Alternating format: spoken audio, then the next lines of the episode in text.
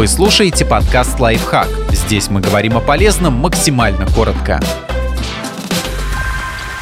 Шесть мифов о жизни после 40 лет, в которые пора перестать верить. То, какими будут эти годы, во многом зависит от вас самих. Все главные рубежи остались позади. Возможно, у вас уже подросли дети или вы добились успехов в карьере, однако это не значит, что впереди не будет ничего запоминающегося, а ждать осталось разве что внуков. Вы по-прежнему можете попробовать себя в другой сфере деятельности, открыть свое дело или завести новое хобби.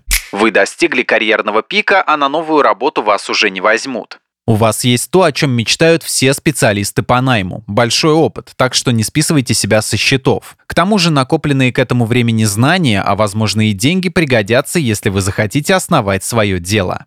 Вы начнете толстеть, и с этим ничего не поделаешь. Обмен веществ действительно замедляется с возрастом, но это не приговор. Если следить за питанием и быть активным, можно сохранить хорошую физическую форму надолго.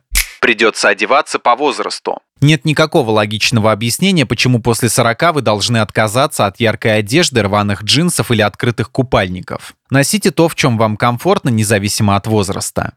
Сексуальная жизнь осталась в прошлом. Либидо вовсе не исчезает с наступлением сорокалетия. И хотя некоторые физиологические изменения неизбежны, сами по себе они не станут непреодолимыми препятствиями для сексуальной жизни. У вас поседеют волосы. Да, после 40 организм вырабатывает меньше меланина, который отвечает в том числе за цвет волос. Но каждый человек уникален, и 40-летие это не какой-то магический рубеж, после которого вы тут же посидеете. На этот процесс влияют генетика, состояние здоровья и другие факторы.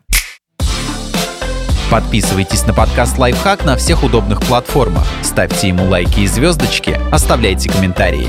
Услышимся!